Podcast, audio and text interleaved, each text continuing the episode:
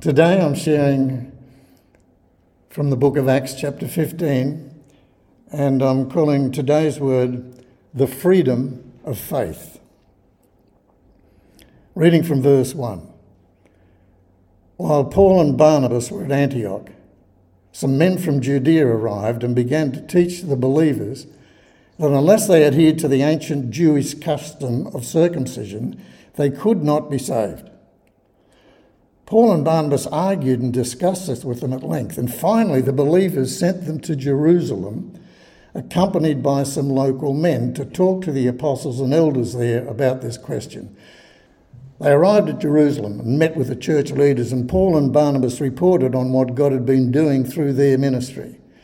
But then some of the men who had been Pharisees before their conversion declared that all Gentile converts must be circumcised and be required to follow all the Jewish customs and ceremonies. So, this was a history changing moment. The first great church reformation from one covenant to another. The biggest issue for the Jewish Christians was that Gentile Christians should get circumcised as that was the seal of the Hebrew covenant through Abraham. But the sign and seal of the new covenant through Jesus was the Holy Spirit, the Spirit of freedom and liberty.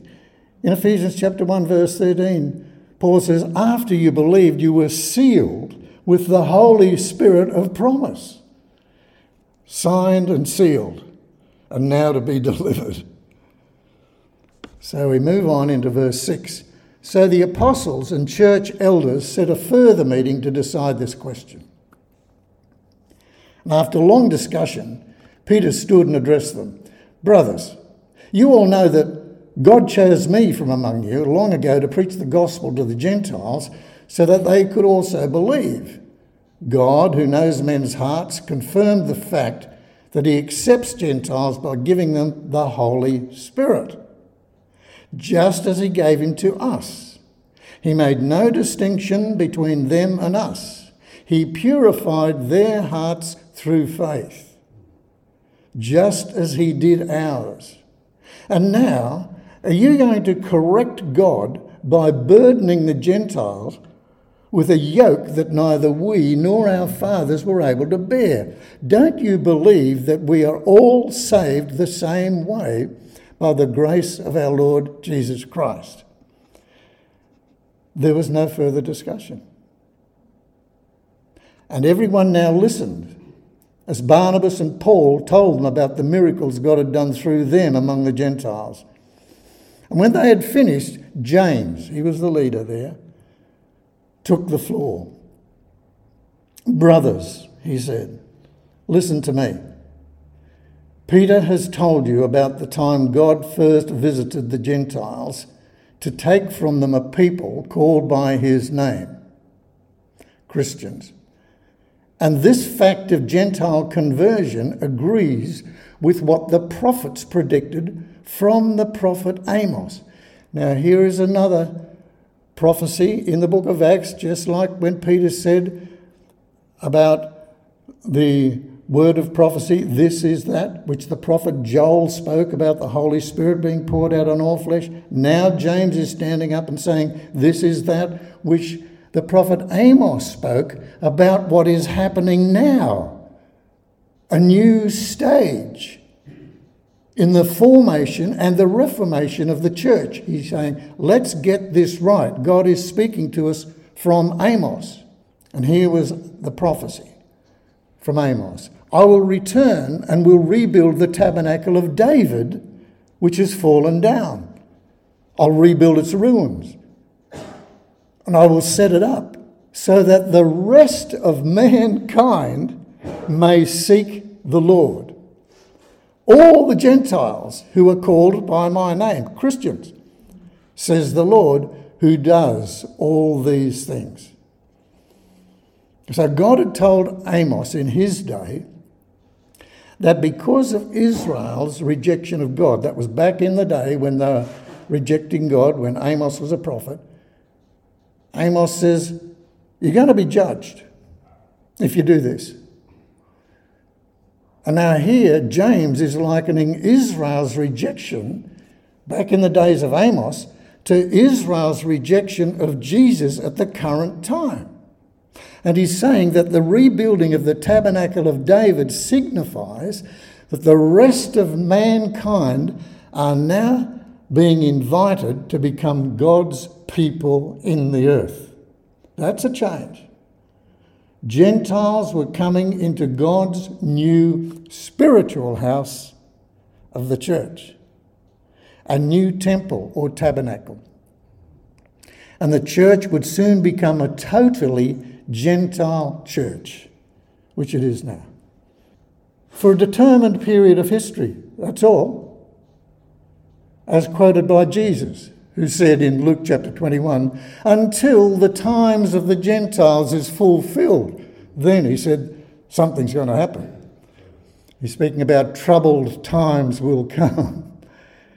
And was also quoted by Paul in Romans chapter 11. He says, My brothers, I don't want you to be ignorant of this mystery, the mystery of Israel, that a partial blindness has come upon Israel until the fullness of the Gentiles has come in. And then all Israel will be saved. As it is written, the deliverer will come from Zion. Zion, an important place in what I'm sharing about today. So today, Israel is back in their physical territory in ongoing conflict but they await God's time to be brought into his spiritual territory of faith. God's time. Until the fullness of the Gentiles is come in. It's very clear. We are in the same waiting time ourselves. But we're waiting for God's final number of Gentiles to be saved. And only God knows that time. That was quite an important thing that James said about Amos. So, what's this tabernacle of David? Well, this is where Mount Zion comes in.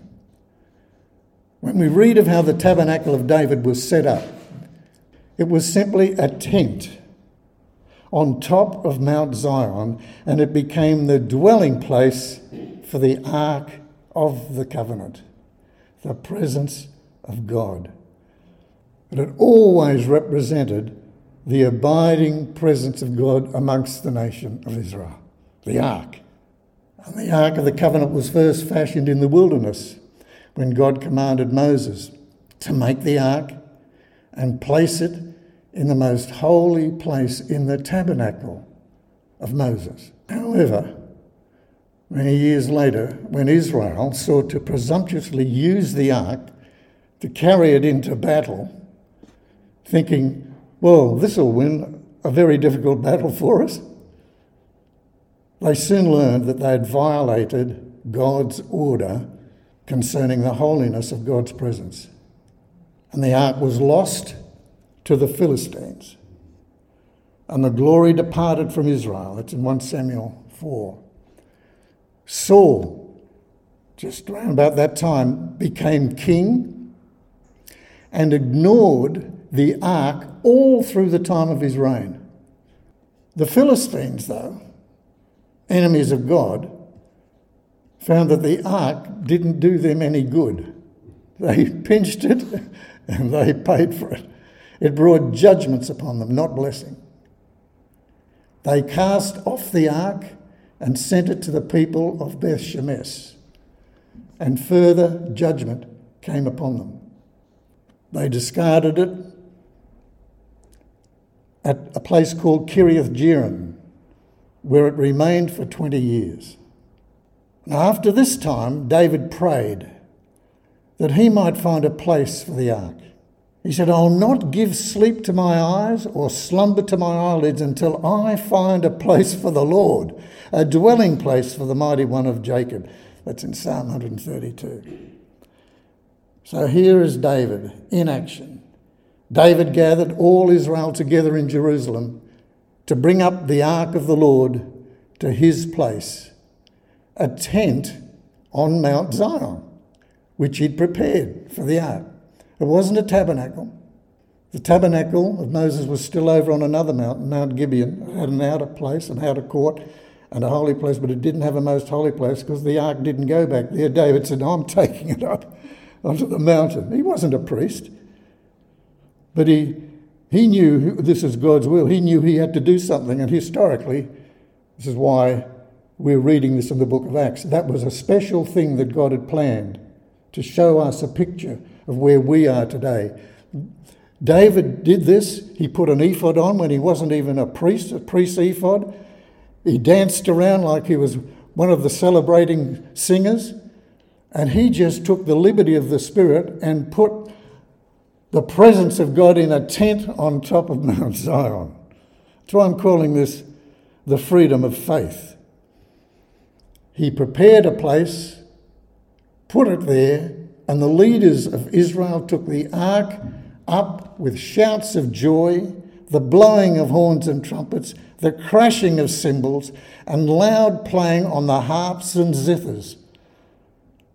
But as the ark arrived in Jerusalem, David's wife Michal, the daughter of King Saul, felt a contempt for David as she watched from the window and saw him dancing like crazy. 1 Chronicles 15. So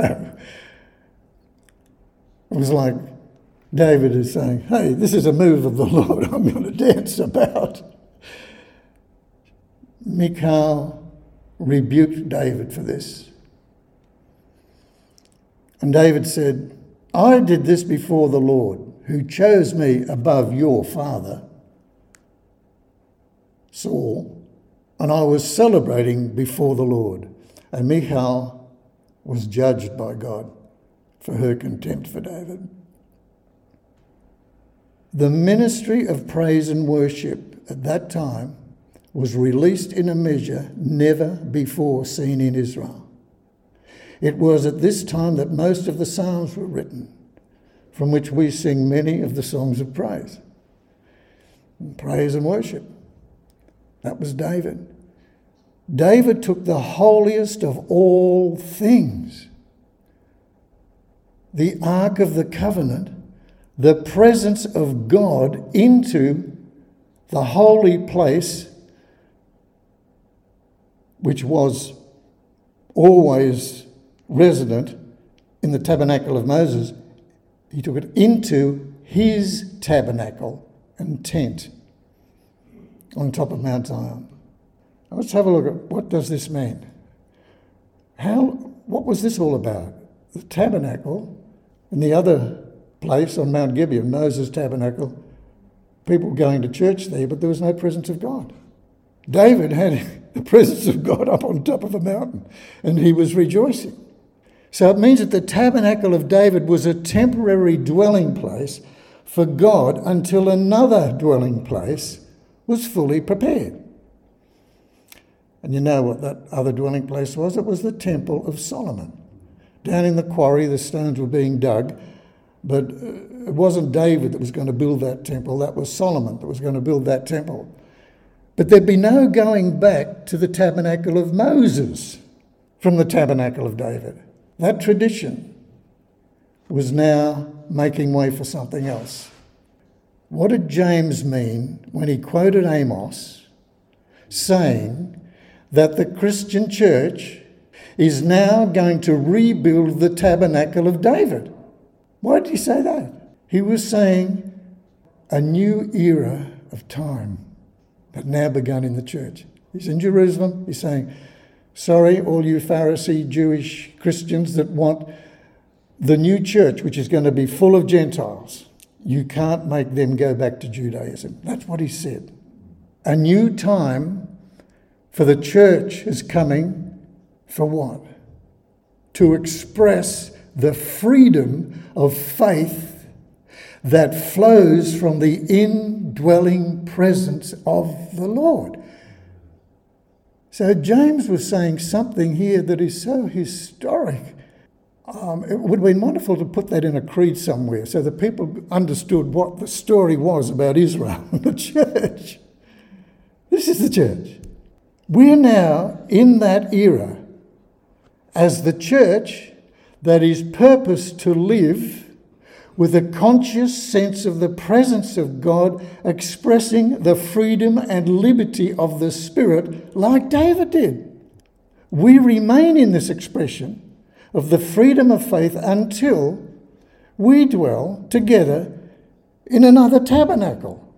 You see, that tabernacle of, of David, of the tent of David, was for a, a period of time until the temple of Solomon was built. Well, what are we waiting for? Well, we're going to dwell together in the new eternal tabernacle of God in heaven. Revelation 21 And I heard a loud voice from heaven saying, Behold, the tabernacle of God is with men, and he will dwell with them, and they shall be his people. For the Lord God Almighty and the Lamb are its temple. We're in that waiting time for that temple. What's Israel in? They're in the waiting time for the deliverer to come out of Zion, in the presence of God, and then all Israel will be saved. Until the fullness of the Gentiles come in. What an exciting time to be alive, especially when we start looking at present history. So, Paul is saying, we are the church of Mount Zion. Now, we don't have signs up saying that, but the Bible tells us that's what we are where David's tabernacle dwelt.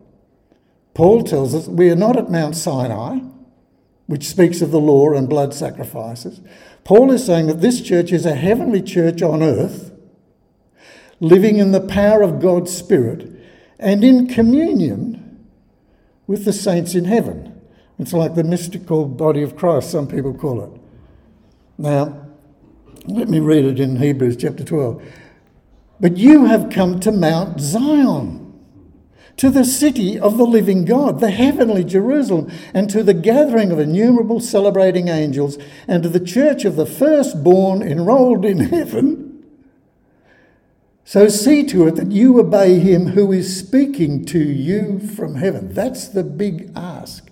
Listen to him who is speaking to you from heaven. You know who speaks from heaven to us? Jesus. No one else, not grandma. Jesus. Right? We listen for his voice to come and speak to us from heaven. Now, many Protestant churches say the Apostles' Creed, saying that they believe in the communion of saints. And it's understood to mean the whole community of faithful followers of Christ living and dead, past, present, and future. But getting back to this present moment, we're living this place of the presence of God, empowered by the freedom of faith. The spiritual dwelling place of God in the earth is His church who live by faith. There's lots of churches around.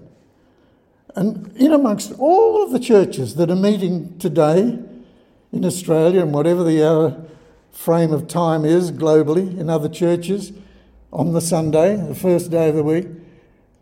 In amongst all of those churches are people. We don't know, it doesn't matter what denomination they are, but there are people there living by faith, in a freedom of faith. Uh, we don't know who they are. Doesn't matter.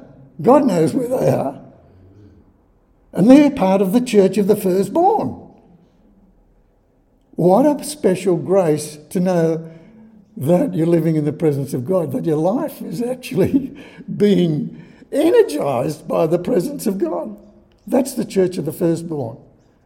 That's Mount Zion. That's the church of, he said, You've come to Mount Zion. The spiritual dwelling place of God in the earth now is his church who live by faith. It's where he dwells. We're no longer bound to the traditions and rituals of man, but we're released into the freedom of the Spirit. Some Christians appear to think that embracing Jewish culture and tradition makes them more like Jesus. Now, that's not so. And even though there can be outward Christian practices and sacraments and ceremonies, that's fine. But they're not wholly of themselves. There's no magic in them. They, a sacrament doesn't change the, the wine into blood. Our faith understands that, but not a ceremony. So the practices are not wholly of themselves. They can only describe the work of God within our hearts of faith. That's why we do them. Like baptism and communion. Baptism doesn't save somebody. You might say, oh, well, the Bible says all you uh, believe and are baptized will be saved. Yeah, the baptism is the outward sign that I have now. I want to tell everybody around that's watching that I believe and I've been buried with Christ in the waters of baptism and I'm being risen up in newness of life. And, and here it is. That was the day that I proclaimed it to everybody. But that is a statement of faith of something that's happened in the heart first. And communion, we bring to remembrance our oneness of a shared life with Jesus for now. And we do life giving works of faith. Uh, what are things that we can do that are of faith, that are life giving? Well, worshipping the Lord. When people get together and worship God and, and draw closer to Him, knowing they're in His presence, man, oh man, that's, that's a sweet aroma going up to the Lord. Prayer. What an act of faith that is, surrendering to God. Your will be done. I know you're at work now, Lord. And I can't foretell what the outcome is going to be, but I tell you what, I'm trusting you, Lord, that whatever you're organising for me, let it be done according to your will. And the Holy Spirit saying, hey, come in a little bit closer. What I'd like you to do is um, get a little bit closer because the more close you get, the more you're going to be able to hear what heaven is saying through Jesus to you. What was that I said? Don't, don't be forget. Don't forget to hear from heaven. Obey him who is speaking to you from heaven. So the Holy Spirit is saying, Come in close. I want you to hear from heaven. And that comes when you draw close to the Lord, in whichever way you wish to do that. Worship, prayer, the teaching of the word can draw you close to God. Because it's not magic, but it highlights the word of God for, for you to go and pray and say, how does that work in my life? Then you ask God, then the Holy Spirit shows you. Because everybody hears a word in a different way, you know that? And our discipleship of following Jesus, each one of us is discipled to Jesus. And then we can disciple others and help them to know the Jesus that we know. It's beautiful the way that it can spread like that. But our discipleship of following Jesus is a good description of what the church of the firstborn is. So, what would this coming to Mount Zion, being the church of the firstborn, how would we be discipled by Jesus? I'm going to repeat what Paul said again. See to it that you obey him who is speaking to you from heaven. That's our discipleship to Jesus.